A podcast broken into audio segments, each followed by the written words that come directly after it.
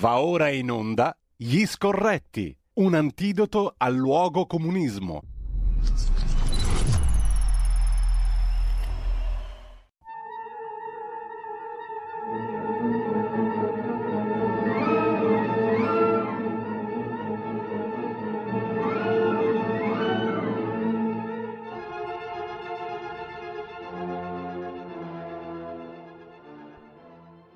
Ridiamo subito la linea al direttore Giulio Cainarca. E a Carlo Cambi che è già in collegamento Ah, con noi, al gran cardinale. maestro Carlo Cambi, gran maestro, buongiorno a lei. Eh, Oggi facciamo la messa contata, caro Perché cardinale, contata? Non cantata. perché contata, gran maestro? Perché ci siamo fatti un po' di conti sulla manovra e c'è Ah. da divertirsi. Allora, Pensavo di aver votato un governo di centrodestra e mi ritrovo con una manovra che manco Bertinotti l'avrebbe fatta. Insomma, come Rizzo e Alemanno, diciamo, che si danno la mano. Eh sì, come iniziare mano, sì. eh.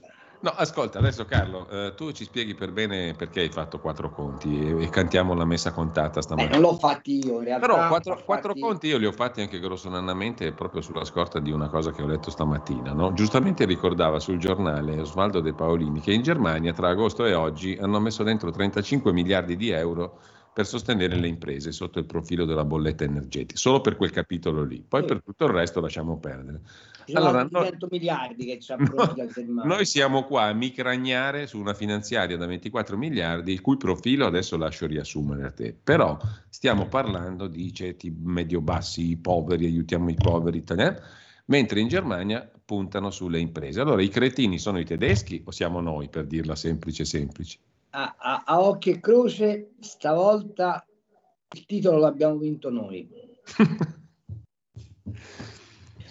E ti spiego No, perché, perché. per- perché io Quando- sono un po' stufo, diciamo, di queste cose qui che ogni anno dobbiamo commentare sempre le stesse No, ma- cose. ma- ma Eh, osservare sempre gli stessi limiti, avere sempre le stesse parole d'ordine, Cioè, e poi alla fine non cambia niente, anzi peggiora la situazione, perché anno dopo anno qua stiamo andando peggio. No?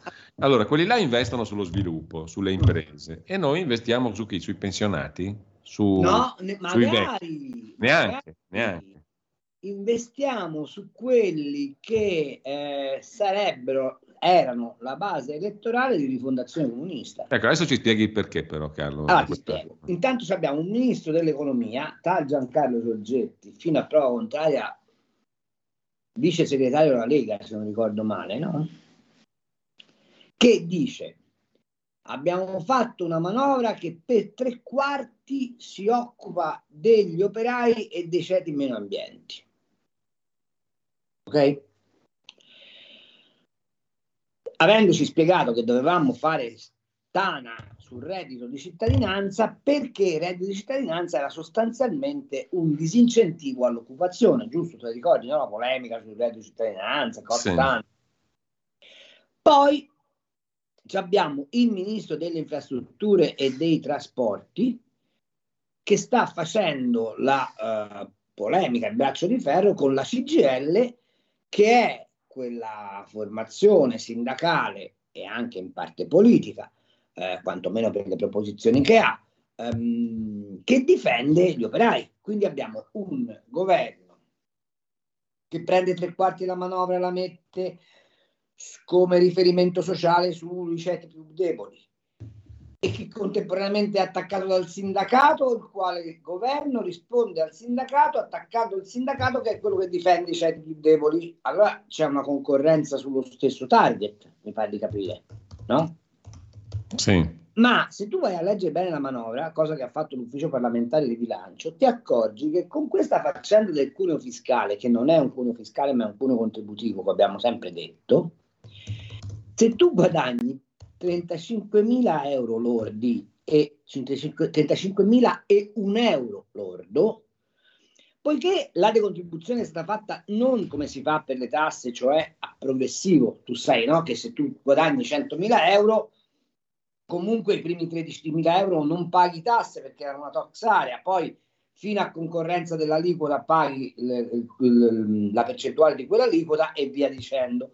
Invece la decontribuzione l'hanno fatto per, eh, per fasce, ok? Il che vuol dire che non c'è uno scaglione. Se tu da, 35, da, 20, da 34.999 euro passi a 35.001 euro, perdi, perdi, non ti, non ti tolgono meno, ti levano 1.900 euro di tasca. Questo tradotto significa che non puoi andare a fare contratti collettivi di lavoro puntando a aumenti salariali perché ovviamente dovresti fare dei contratti di lavoro, scusa, non 1900, 1100 euro. Questo significa che non puoi andare a fare il, il come ti posso dire, il, i contratti di lavoro puntando ad aumenti che superino questi famosi 35.000 euro. Di fatto è un disincentivo al lavoro perché se fai un contratto di lavoro che ti aumenta i 35.000 euro, devi prevedere quantomeno un aumento salariale che copra anche l'erosione. Che significa aumenti minimo da 2.300 a 2.500 euro, che su base mensile eh, fanno 250 euro mese. Non so se è chiaro. Allora, fare un contratto di lavoro che spunta non nell'arco di vigenza, ma dalla prima rata del contratto, 250.000 250 euro mese, è una roba che è una follia assoluta. Non solo, se tu vai a vedere come sono fatte le fasce, cioè fino a 25.000 euro e fino a 35.000 euro, sai che cosa succede? Che gli operai guadagnano il 7%, gli impiegati guadagnano il 2,9% e i pensionati, qualsiasi esso sia il loro reddito, ci rimettono il 3%. Con un governo che già ha detto che la rivalutazione delle pensioni sopra i 4.000 euro sarà zero e con i conti fatti da Brambilla, per cui tu ci puoi rimettere, se sei un pensionato diciamo di, di fascia medio-alta, fino a 19.000 euro l'anno. Ma va detto che queste super pensioni sono fatte da persone che hanno versato nella loro vita una massa notevolissima di contributi, mentre le pensioni basse sono all'80% dei casi elargizioni assistenziali date a chi o perché è stato truffato o perché non ha lavorato o perché ha una storia eh, lavorativa eh, diciamo contraddittoria e complessa non ha versato contributi. Dunque siamo nelle mani di un governo che ha stabilito tutto questo, e cioè che se lavori e guadagni un po' di più, devi restituire i soldi. Se hai accumulato la pensione, avendoti, essendoti accreditato i soldi che ti sei levato dalla busta paga, li devi, no, li devi restituire. Se per caso intendi migliorare la tua carriera lavorativa e dunque retributiva, devi andare incontro a delle penalizzazioni. Avendo preso 24 miliardi di soldi pubblici, di cui metà a debito, che metti sul sostegno delle classi, cosiddette classi eh, eh, più deboli, senza mettere una lira che sia una di investimenti, fidando che l'investimento va avanti solo al PNRR e fortunatamente l'Europa ci ha detto che sul PNRR siamo tra i paesi che di più rispettano la tabella di marcia. Ma tu capisci che qui il problema diventa politico, cioè mi devi spiegare qual è il tuo centro di riferimento. A questo punto il centro di riferimento che sono? Gli ex, gli ex reddito di cittadinanza? I, pen, I, pensionati al minimo? Eh, gli operai nulla facenti o, o, o, o, gli immigrati nulla facenti? Quelli che hanno l'ISEE basso, i quali grazie ai meccanismi di bonus dell'ISEE ricevono già 600-700 eh, 700 euro al mese di, di prebende, benefici, sconti e compagnia cantante? Ma questo è il governo del rilancio, del riscatto, del ceto medio, eh, del federalismo fiscale, del si premia chi lavora, eccetera, eccetera, o è un governo fatto da sinistra e libertà? No, vorrei capire. Ecco, siccome mm, eh, Carlo, vedo che ci sono già commenti mh, mm, su quello che stai dicendo, Marilena da Torino scrive Carlo cambia idee chiarissime che, che, mancano ai nostri politici e tutta la mia stima. Un altro ascoltatore, discorso che non fa una piega, mi domando come fa la Lega a non capirlo. Io coinvolgerei a questo punto anche le, eh, gli ascoltatori, le ascoltatrici tramite il nostro numero 02 92 94 7222 se volete intervenire anche via WhatsApp, pure audio al 346 6427 756. Allora, ti chiedo però Carlo, questa analisi che tu hai fatto, praticamente non, non salva... L'ho fatta io, eh l'ha fatto sì. l'ufficio parlamentare di bilancio, vorrei che fosse sì, chiaro, ecco, se no mi piglio un merito che non ho. L'analisi della finanziaria, diciamo, questo tipo di finanziaria c'è qualcosa da salvare dal tuo punto di vista? E secondo, però al di là di c'è qualcosa da salvare che è una, una cosetta da, insomma, una questione eh, residuale. L'intenzione di, di accorpare le regole fiscali, il mm. lavoro che ha fatto il povero Gusmeroli, ma eh, povero nel senso affettuoso, eh, vorrei che fosse chiaro, onorevole. Ehm, ma, ma null'altro, anche perché la delega fiscale è prevista in attuazione nell'arco della legislatura, quindi ne parliamo per i prossimi quattro anni di quello che può succedere col fisco. E contemporaneamente però siamo messi così. L'altra cosa che forse c'è da salvare nella manovra è ehm, l'attenzione che è stata posta finalmente, devo dire, sul, sul, sul, sul quoziente familiare, sul fatto che le, le famiglie devono essere prese nella loro totalità, cioè è evidente che un single ha uh, dei problemi di mantenimento della famiglia assai diversi, eh, di mantenimento di se stesso assai meno impattanti una famiglia, ma a parte questo non c'è molto d'altro. Una, un'altra cosa che secondo me è, mh, come dire, eh, sconcertante è il fatto che il governo si è completamente dimenticato, completamente dimenticato delle, delle, delle garanzie bancarie qui c'è un problema serio, ragazzi. Con la signora Lagarde che ha fatto il disastro che ha fatto, ma d'altra parte che non capisce l'economia, lo sanno tutti, e che sia ostaggio della Bundesbank ancora, ancora di più, ma qui c'è un problema di credit crunch pesantissimo. Cioè le imprese non ricevono più, non, non hanno più credito e, e, e ci sono un, alcune decine di miliardi di garanzie statali in scadenza sono state rinnovate c'è l'ultimo capitolo che non è stato minimamente affrontato, continua a esserci quello stock di 50 miliardi, 50 miliardi di crediti che le imprese vantano dal governo che non sono stati minimamente scalfiti. Poi Giorgetti dice: Ma io ho già lo sconto fiscale del super bonus che mi ingessa i conti. Perfetto, sono d'accordo con lui, ma, ma, ma, almeno una parola per dire ci ricordiamo che siamo debitori nei confronti delle imprese e magari troviamo un sistema con la CDP, la Cassa Depositi e Prestiti, di, di, di fare dei, dei, delle garanzie su credito che consentono comunque di mettere in circolazione questi soldi, andava fatto, sì o no? Oppure le imprese improvvisamente sono diventate nemiche del, del paese? Allora, abbiamo una telefonata, pronto? Sì, buongiorno Giulio e buongiorno a Carlo. Eh, volevo dire che buongiorno. quello che ha detto Carlo, sono il Walter, scusami, quello che ha detto Carlo qualche minuto fa è aria fresca, cioè come si fa a non capire che quello che io sono la perfetta sintesi di quello che ha detto. Io prendo un lordo di pensione alto, 3.954 euro. Nella mia vita carriera lavorativa ho versato 897.000 euro, ho fatto i conti, li ho documentati.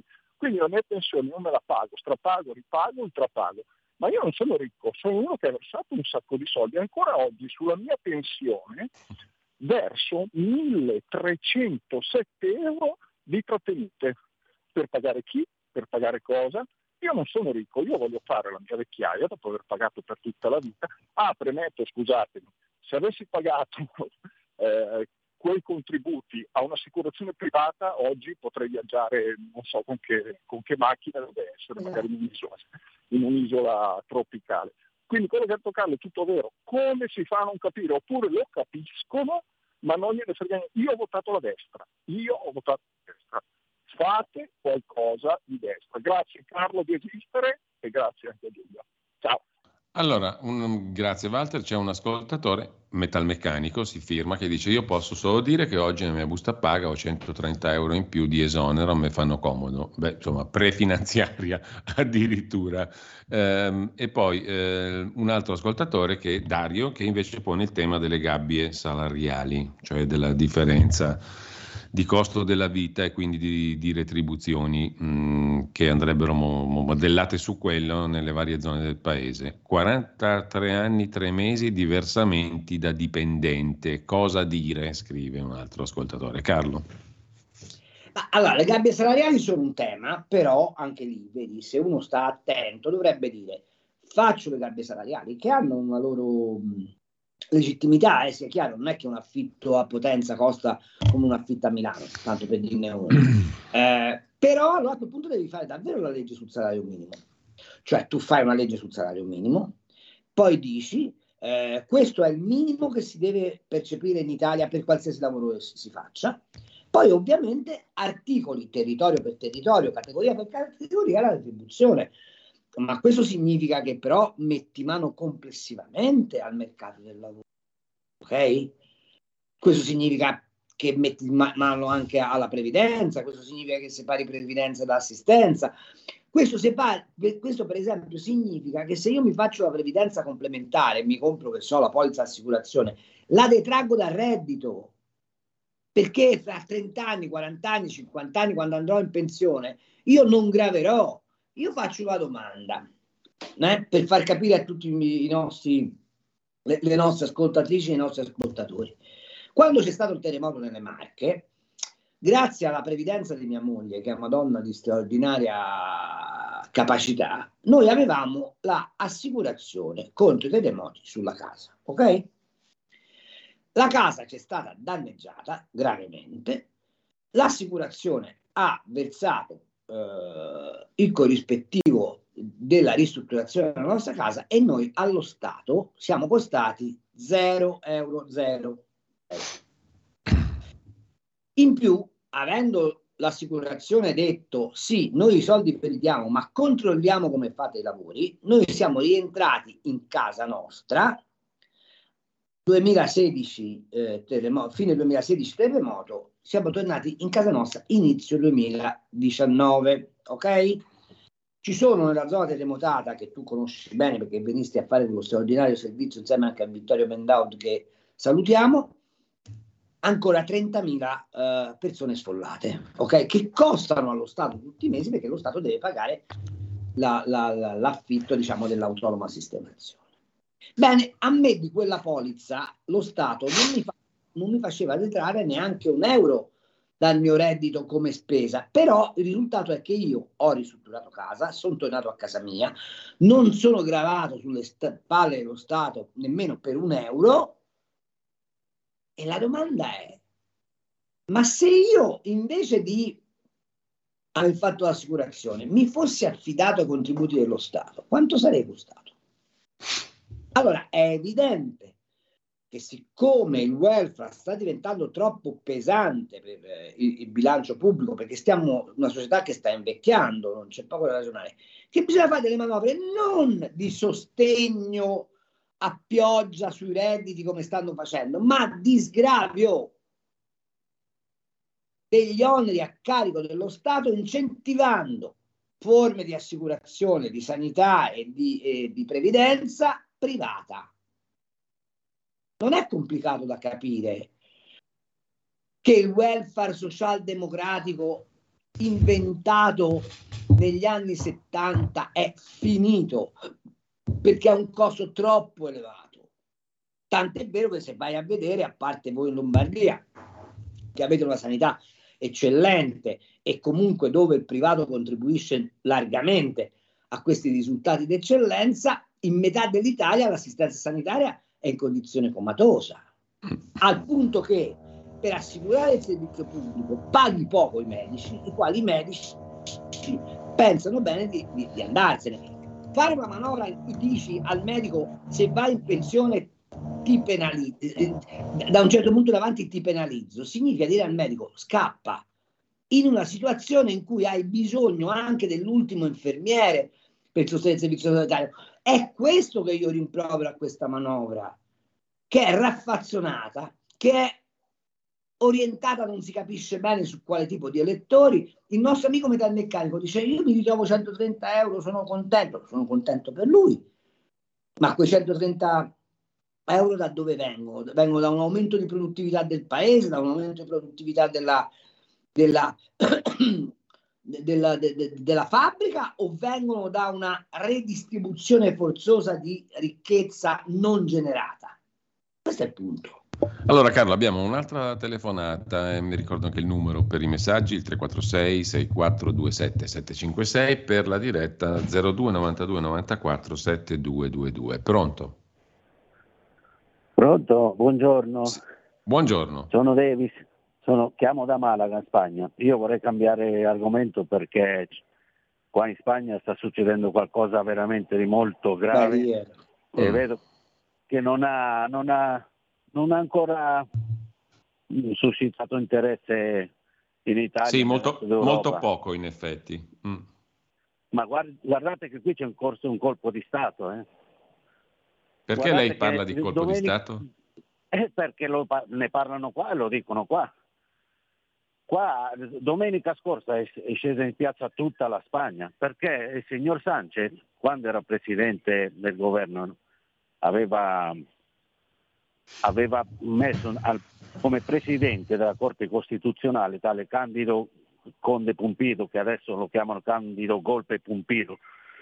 E, ovviamente le ha disegnato una legge a misura per dare un'amnistia ai catalani, sì. soprattutto a Puigdemont che era scappato a Waterloo in Belgio, eh, in un bagagliaio di una macchina perché era doveva rispondere alla giustizia spagnola per sedizione, t- malversazione e tanti altri reati gravissimi che un politico può, per- può fare, quindi a lui per avere l'appoggio di questi sette Dei catalani. Parlamentari catalani e avere la maggioranza, anche se ha perso le elezioni, il Partito Socialista Spagnolo ha perso le elezioni, per avere l'appoggio gli dà un'amnistia. Ovviamente con una legge scritta da, da Candido Conde Pumpido che poi passerà per la Corte Costituzionale, la approverà eh, ed è veramente una cosa che non si è mai vista.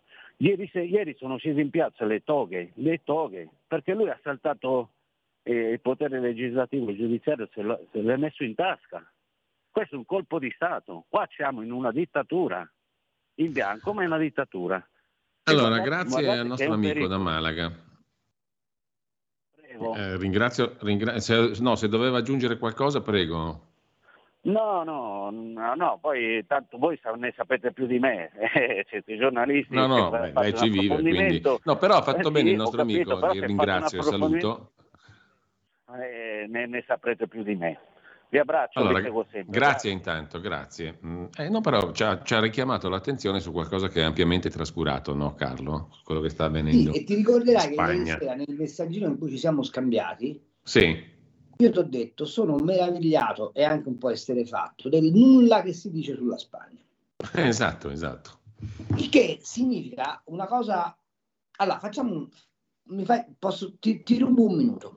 Sì, certo, certo. Quando c'è stato l'assalto al Campidoglio... Ah, Carlo, scusami, te lo rubo io 30 secondi perché così togliamo di mezzo la pausa okay, e riprendiamo okay, sciolti. Okay. Tra poco. Un nuovo modo per sostenere la tua radio. Visita radiolibertà.net. Ti basta un clic e potrai versare il tuo contributo volontario direttamente online. Potrai donare con ogni tipo di carta di credito, anche prepagata. Ti aspettiamo online su radiolibertà.net. Sostieni la tua radio con il tuo contributo volontario. Radio Libertà. La tua radio. Diamo voce alla nostra gente.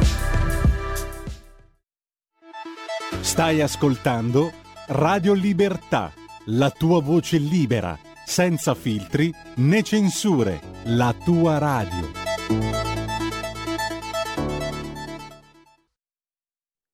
E la linea torna al Cardinal Cainarca. E al Gran Maestro Carlo Cambi. allora Carlo, giustamente tu parlavi, parlavamo ieri, anzi mi sottolineavi questa questione della Spagna dicendo, ma insomma non c'è attenzione per quello che di pericoloso sta accadendo lì. Perché pericoloso? Ma allora scusa, facciamo un ragionamento. Quando c'è stato l'assalto al, ca- al, ca- Capitol Hill, te lo ricordi, no? Eh, sì. Trump, tutti, ah, la democrazia, ah, ah, oh, boom, boom. Va bene. Adesso sti candida il tipo con le corna, questa è una bella notizia. Ah, eh, basta conoscere l'America per sapere che tutto è possibile, voglio dire. E meno male, e, per me è un indice di libertà. Comunque. E la bellezza dell'America è esattamente quello. Cioè, pensa che hanno un, un, un ordinamento per cui se tu arresti il, presidente il candidato Presidente della Repubblica, viene arrestato, no? Prima di essere eletto. Poi viene eletto, deve essere scarcerato, perché lì la volontà popolare veramente conta. Eh sì, sopra ogni altra cosa. Il principio, okay? il principio è inoppugnabile. Eh, sì, sì, Poi ragazzi, i principi sono i principi. Vabbè, comunque, volevo dire, sì. questo che cosa fa?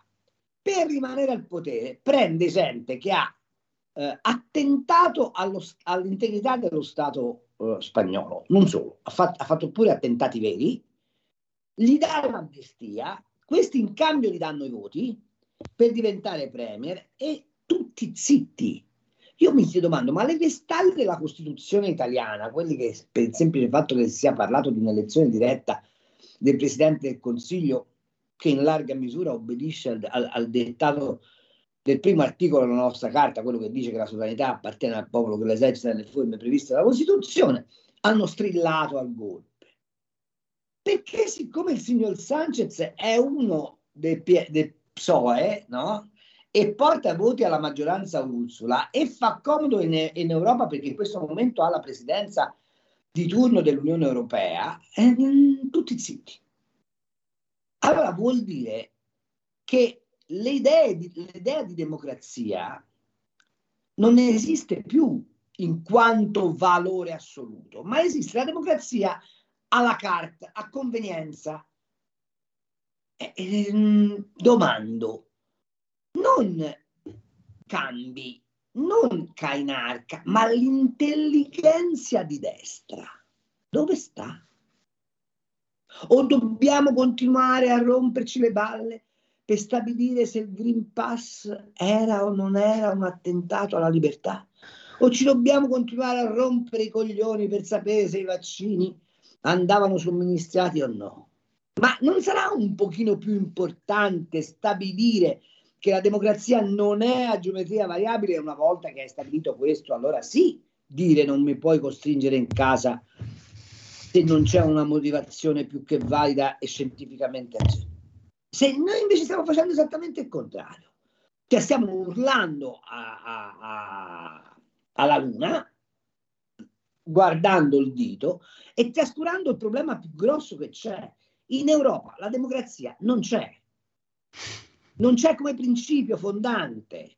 Guarda, mercoledì voteranno in, in, in Olanda, probabilmente Timmermans, uomo del Green Deal, del Farm to Fork, delle, delle bistecche sintetiche, delle macchine elettriche, delle case col cappotto termico, del non respirate perché se no inquinate Greta se ne va a male, verrà battuto dal partito dei contadini e dal partito dei cattolici. Ma tu vedrai che non se ne parlerà minimamente perché ci sono degli ordini eh, di servizio superiori derivanti dalle lobby economiche contro le quali questa destra si sarebbe dovuto battere, che consentono di eh, eh, eh mettere a tacere questa cosa. Non so se l'hai detto in conferenza stampa, in, scusami, in rassegna stampa stamattina, ma io ho scritto sto pezzo sul Quirinale che vuole, eh, che, che, crea dubbi sul DDL per la carne sintetica. Carne sintetica Mm?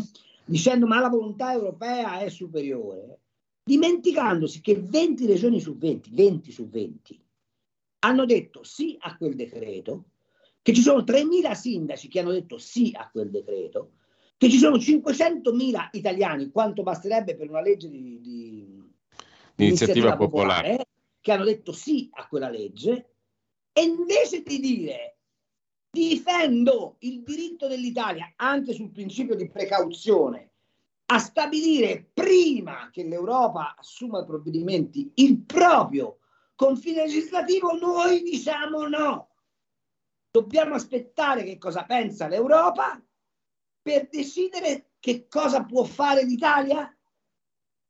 E la destra zitta e l'Europa a cui ci riferiamo è l'Europa di Puigdemont è questo il tema centrale.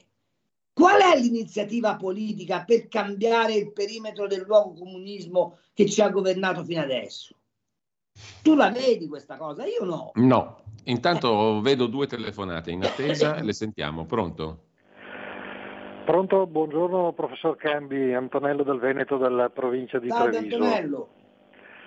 Eh, concordo pienamente, in Europa non c'è democrazia, punto, è a capo. Volevo riportarla sul ragionamento che faceva prima sulla questione economica, economica finanziaria del nostro Paese. Ma allora a questo punto ci vuole una rifondazione economica del nostro Paese.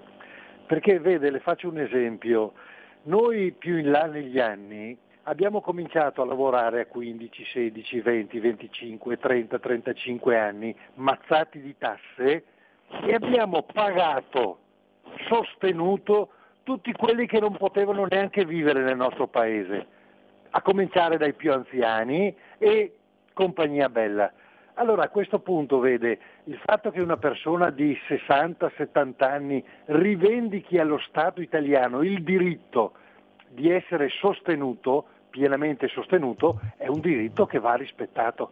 Qui ci vuole veramente una rifondazione dello Stato, ovvero stabiliamo per esempio che dal 1 gennaio del 2030 a tutti quelli che cominciano a lavorare dai 15 anni in su si paghino da soli previdenza, sanità e tutto quanto, ma nel contempo garantiamo a tutti quegli anziani di essere sostenuti e di essere curati a spese dello Stato italiano, come la maggioranza di noi ha fatto con i nostri avi. Ha capito il punto? Grazie professor Cambi.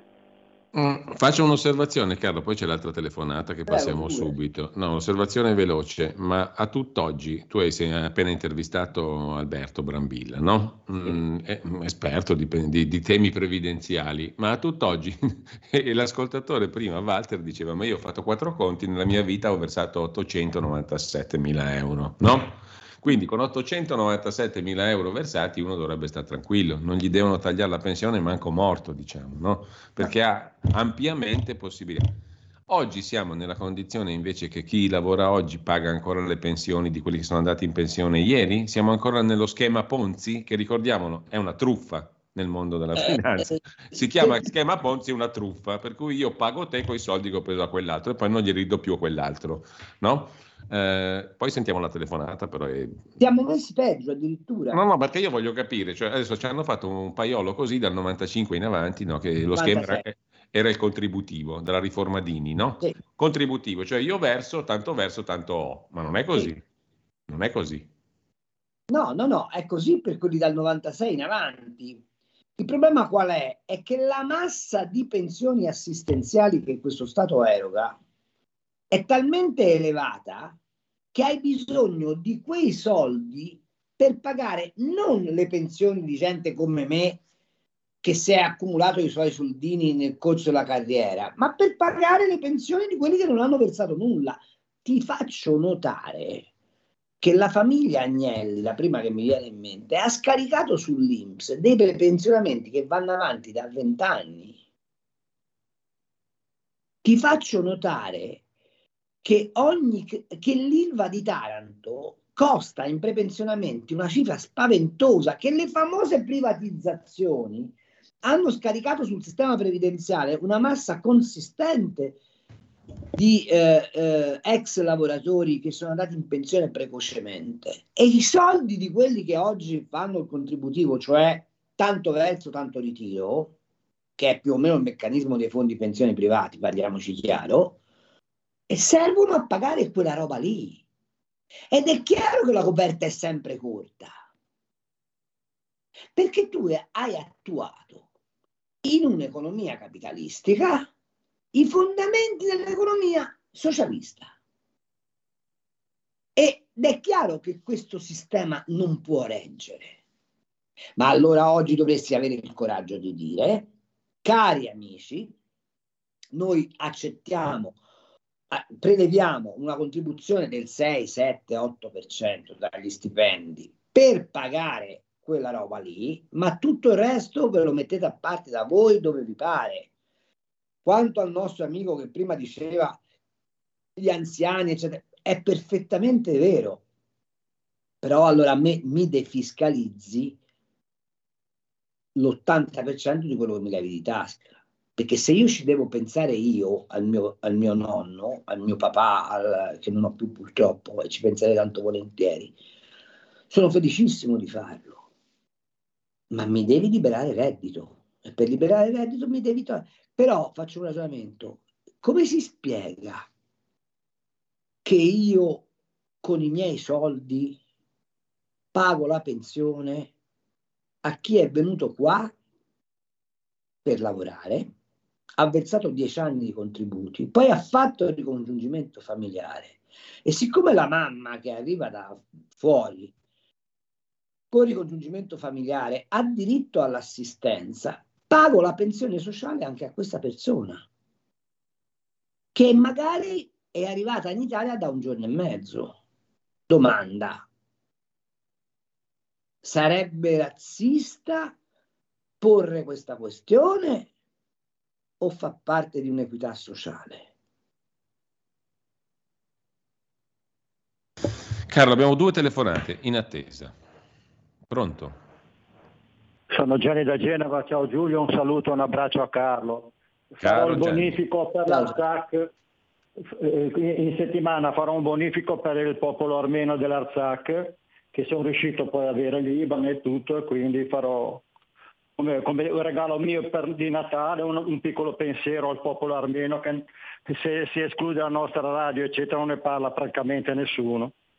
Poi per quanto riguarda la questione appunto del sistema Ponzi, noi dobbiamo stare tranquilli perché abbiamo il sistema Draghi che continua imperterrito a far danni come ha fatto da, da, dagli anni 90 quando si è inventato i derivati, quando era direttore generale del, del Tesoro che gli diceva Biagio Agnez tieni famiglia, che c'erano più di 200.000 dipendenti alla Telecom, era una città sana e la migliore in Europa e, e, e dove siamo arrivati, col Monte Paschi di Siena, eccetera. Poi guardiamo un pochettino invece come, come vanno le popolazioni lì a, a Pieve Torina del sindaco Gentilucci, a, a Castelluccio, e nelle altre zone che sono state terremotate, com'è la situazione di quelle popolazioni, di quei lavoratori, di quegli imprenditori e degli agricoltori di quelle zone lì? Eh? Tra l'altro c'è stato un colpetto di terremoto anche, anche tra, da poco, no? Mi pare. Ha svegliato come al solito, cioè, diciamo svegliati, no, svegliati, nel senso che a metà mm. pomeriggio mm. ci ha detto ragazzi come state? Bru, 4.2. Eh? Sì, infatti. Vabbè. Allora, l'altra telefonata la sentiamo subito, pronto? Pronto, pronto? buongiorno. Buongiorno direttore Cainarche, un abbraccio al emerito Carlo Cambi, sempre molto Buongiorno. puntuale nelle sue analisi. Io volevo parlare un altro salto di, di, di palo in frasca, volevo dire, ma che paese è? Un paese in cui uno pseudo giornalista come il compagno Sigfrido Rianucci si vanta, lei lo sa, no? l'altro anno, due anni fa, a quello del deputato Ruggeri dicendogli tanto lo so che sniffi, io ho dossier su tutti. E si dà il caso che il fratello maggiore di questo Sigfrido Ranucci, pseudo giornalista che fa eh, diciamo, l'inchiesta a senso 1, è un alto generale della finanza e sta a Cazzim, come dicono a Roma, con tutte le procure d'Italia. Ora è normale che un servizio pubblico, almeno che questo qua può ricattare veramente tutto, fa 7-8 servizi da quando è cominciato, due sulla Sant'Anzè, due sulla Russa e poi sulla Lega in Veneto e, e poi sempre riguardante a destra, mai un'inchiesta a sinistra, va bene? Pare che la Campania, l'Emilia, eh, la Puglia di Emiliano siano delle oasi incontaminate. Ma dove cazzo è questa, eh, questa occupazione della RAI da parte della destra? Ma è normale che ci sia un personaggio del genere che, che è, dice di avere dossier su tutti, ricatta tutti, e va bene, fa eh, indagini, inchieste giornalistiche a senso unico? No, dica lei se, se, in quale cazzo di paese viene accettata un'informazione del genere? Militante. Vi ringrazio. Allora, diciamo che con molta verve il nostro amico ha posto un problema vero, eh, no Carlo? Tra l'altro io ho visto ieri Sigfrido amoreggiare con Nunzia su Rai 3, con Nunzia De Girolamo, eh, meravigliosamente tra, tra, le altre cose. Tra boccia e pallino. Questa è buona, Carlo, molto buona, come, come, sempre del resto. Però a proposito, faccio un passo indietro alla telefonata di prima di Gianni. Draghi, come si dice, cosa voleva dire con quello che ha detto al Financial Times, eccetera? Se avrai la bontà di leggere il panorama prossimo mercoledì, no, eh, prossimo mercoledì te lo spiega Carlo Cambi. Faremo una copertina col, col titolo Euro ah, Interessante. non te lo anticipo perché sennò la gente non va in edicola, ma insomma, eh, che cosa voleva dire? Ci sono due posti liberi in Europa, uno è quello del Consiglio d'Europa, che fra l'altro è quello che si addirebbe di, di più a Draghi, perché il Consiglio d'Europa, come sai, è svincolato da oneri politici, in quanto è il diciamo, coordinamento di tutti e 27 i presidenti del Consiglio e delle varie nazioni, e poi c'è il posto di Ursula von der Leyen che diventa disponibile dopo le elezioni europee, anche se la baronessa, eh, il mio cavallo di razza, eh, aspira molto a tornare in serie. Detto questo, ehm, il tema de, de, de, dell'informazione è un tema centrale. Da quel che so c'è in atto una, un braccio di ferro abbastanza forte fra meloniani eh, di, eh, di, di, di, obbedienza Rossi e Meloniani e, e Desti di obbe, obbedienza Sergio, sarebbero uno l'amministratore delegato, l'altro il direttore generale, anzi uno il direttore generale l'altro l'amministratore delegato della RAI. So che in questa partita, come al solito, la Lega fa la parte Cenerentola perché non ha portato a casa praticamente nulla eh, e, e, e soprattutto non, non sai con chi parlare. Cioè, la cosa meravigliosa è se tu domani, mettiamo, fai il mestiere mio, no? E dici, voglio fare un pezzo sulla RAI, sentiamo uno della Lega che si occupa della RAI. A chi telefoni? Con chi parli? Chi è che si occupa di comunicazione dentro la Lega? Con, parli con Di Capitano che sta all'Agicom, con chi? Con il consigliere di amministrazione della RAI? Che teoricamente dovrebbe essere uno che come dire, traduce in azione delle linee politiche elaborate dal partito. Chiedo a, a chi si chiede di sapere come stanno le cose della RAI dentro la Lega. A parte questo, c'è un tema che i miei colleghi giornalisti, quelli bravi, quelli che scrivono su giornali importanti, non hanno posto a Sigfrido Nanucci. Ma scusi, su Mauro non era interessante da indagare giornalisticamente, intendo. E perché non eh, si è mai vista una puntata di report sui centri d'accoglienza, sulle cooperative d'accoglienza? Altra domanda, ma il business delle scommesse legali eh, è o non è un tema interessante? E com'è che non ho mai visto un'inchiesta su questa roba? E un'altra domanda, ma le società eh, italiane che portano le sedi fiscali fra Olanda e Lussemburgo eh, non è un tema interessante, visto che rompete sempre le balle sull'evasione fiscale del piccolo artigiano. E non vedo grande attenzione su tutto questo. Ecco, mm, no. eh, quanto alla carne sintetica, ritorno lì, ma com'è che eh, si dà tanto spazio alla, a, alle lobby verdi e nessuno cita uno studio fatto dall'Università della California, uscito un mese e mezzo fa, e apro parentesi, l'Università della California è in mano alla lobby gay eh, ed è tra le università più progressiste del mondo, in cui esaminati tutti i fattori di produzione si dice che gli acceleratori che servono per produrre la carne sintetica inquinano 25 volte di più di un, di, un, di un, allevamento intensivo. Ma questo dato l'hai visto da qualche parte? No. Amici di report, perché non, non, ne prendono nota? Quindi il problema non è se è asservita e a senso unico, il problema è che non ha nessuna, nessuna controprestazione come prevederebbe la democrazia. Ranucci ha diritto di fare il suo mestiere in maniera parziale e lo può fare come gli pare. Bisognerebbe però avere il diritto e avere anche la sensibilità di costruire una controinformazione che contrapponga alle inchieste di Ranucci altre inchieste fatte in altre direzioni o con altre motivazioni. Premesso però che quando un giornalista fa il suo mestiere avendo un pregiudizio in testa, tradisce la professione. E eh, secondo me pure, questo è un caposaldo. Comunque, sono due telefonate ancora. Pronto? Pronto? Pronto, salve, ma io vorrei vedere lei cambi nei ranghi della Lega del Parlamento, è assolutamente vitale, vitalissimo, questa è la cosa che auspico. Secondo, vorrei avere anche delle cifre in merito ai ricongiungimenti, i ricongiungimenti alle pensioni di quelli che arrivano arrivano anche da paesi terzi o quarti, vorrei sapere qualche importo, perché mi sembra che queste cose siano state concesse ancora quando c'era l'Osbindi. Grazie, cambi di esistere. Grazie a lei signora. C'è un'altra chiamata. Meritare tanto. Un'altra chiamata la sentiamo subito e poi una serie di messaggi, tanti. Pronto? Sì, pronto, buongiorno. Buongiorno Giulio e buongiorno Carlo. Eh, il debito pubblico di uno Stato è composto da quattro voci, se non sbaglio. Eh, c'è il debito di uno Stato, c'è il debito pubblico, il debito privato, il debito delle aziende e il debito finanziario o bancario, diciamo, no? Sbaglio?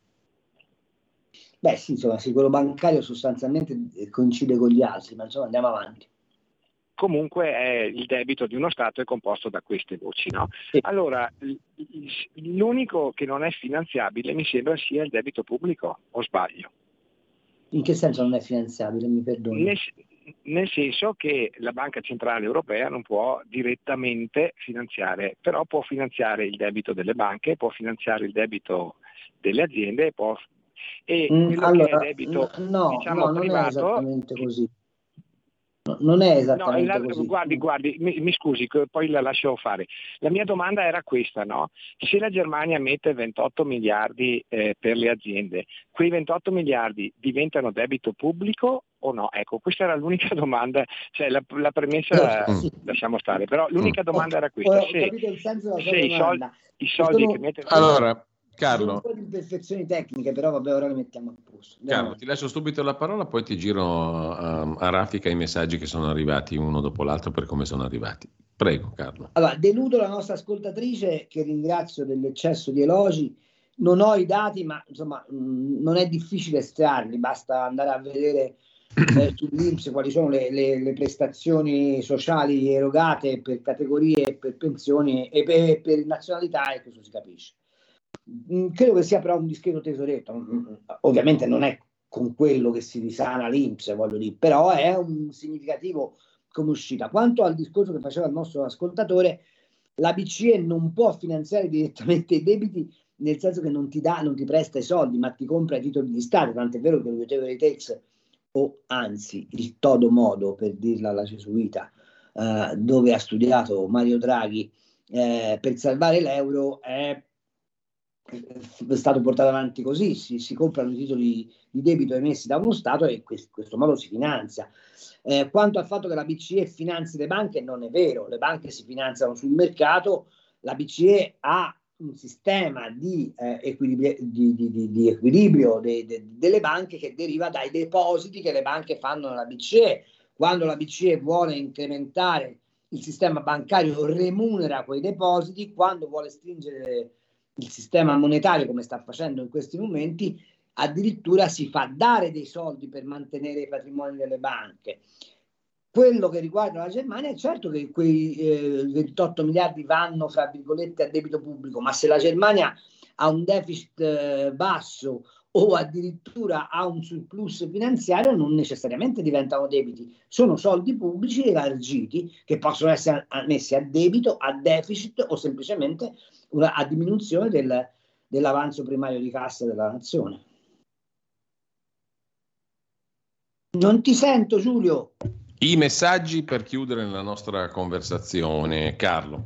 Eh, sono arrivati, come, per come sono arrivati lì giro, posso dare una risposta. Solo il 14, um, questo è delle 10.08, il discorso facevamo prima, solo il 14% degli italiani dichiara più di 15.000 euro. Chi paga tasse significative è una percentuale ancora minore, quindi non ha rilevanza elettorale. Chi come Meloni è interessato a perpetuarsi al potere neglige, bel verbo, questa parte di popolazione. Altro, altro messaggio, Giuseppe. 14... è quella che tiene in piedi il paese. No?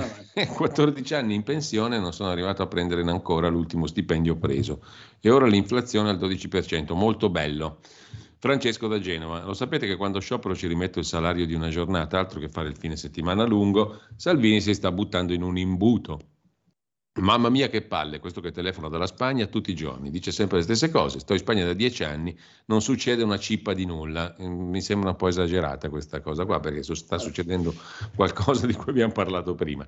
Dottor Cambi, lei sa quale sia la mentalità della Meloni, centralista, assistenzialista. La Lega ha potuto ottenere di più nel governo con i 5 Stelle in un anno che ora con la cosiddetta destra. Non Ricordo. lo rivendicherei quel governo, francamente, Mm, perché fra mm. reddito di cittadinanza e super bonus lasciamo Mm. perdere. Allora, dice l'ascoltatore invece, avvio flat tax al 15%, decreto sicurezza, blocco sbarco immigrati, legittima difesa, rottamazione ter cartelle esattoriali 2000 2017, superamento legge Fornero con quota 100, la colpa di certe scelte non è della Lega e di chi ha la maggioranza dei voti. Piera, provincia di Brescia. E ancora, possiamo ricordare Prodi che dava pensioni a genitori di extracomunitari che vivevano all'estero senza aver mai versato un centesimo, ma mi sembra intascassero ogni mese 500 euro? E ancora Francesco da Marghera. Secondo voi posso consigliare a mio figlio di lavorare in nero il più possibile, viste le prospettive? La domanda è provocatoria, scrive Francesco. Silvio da Brescia. A proposito delle 50.000 tasse dei ricongiungimenti, porsi la questione non è razzismo. Porne fine sarebbe giusto alla questione dei ricongiungimenti. eh, delle pensioni, ehm, naturalmente. Infine, Anna Maria da Vicenza, ci fosse un governo a maggioranza Lega con Premier Lega, vi sarebbe stata un'altra impostazione. Questa mi sembra perfino una ovvietà, forse, forse. Eh, 19 anni di governi di sinistra hanno fatto danni pesanti, non facili da correggere. Infine Gianni da Roma, è vero che il nostro paese è un disastro continuamente disastrato, ma ogni tanto vedere il bicchiere mezzo pieno può indurre un filino di speranza che aiuta a vivere. Riforma premierato, accordo Albania sui migranti, qualche vantaggio economico sui cetti bassi dalla finanziaria, non saranno il massimo, ma meglio che niente. Non crede? Scrive Gianni da Roma. Ti lascio la parola, Carlo, proprio per tirare le somme, per concludere. Il problema non è, eh, allora, ogni governo è sotto, suscettibile di fare alcune cose bene e alcune cose male. Il tema non è questo, o perlomeno per me non è questo il tema. Il tema è quali eh, ceti di, di riferimento scegli nella tua azione di governo, punto. A me non pare, onestamente, che al di là dei proclami di Urso, al di là di alcune intemerate sul Made in Italy, eccetera, eccetera, si sia scelto né una contestazione radicale di alcuni meccanismi europei né un sostegno profondo a chi in questo paese produce ricchezza.